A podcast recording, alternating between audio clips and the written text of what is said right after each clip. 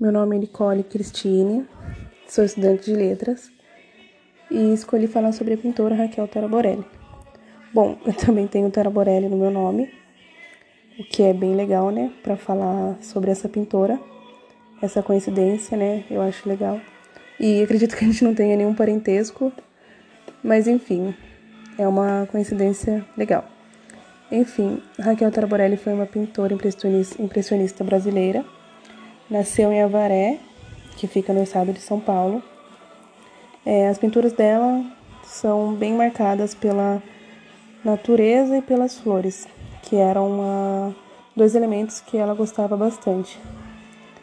É, a simplicidade das pinturas dela também faziam é, as pinturas se tornarem únicas e todos que acredito né que todos que apreciaram a pintura dela algum dia é, conseguiam ver, é, resgatar né, a paz, a harmonia e a natureza né, que ela passava nas pinturas. É...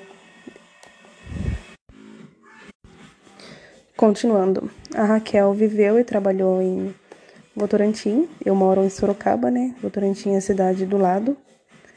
E infelizmente nunca tive a oportunidade de ver uma pintura dela pessoalmente, né? Mas quero muito.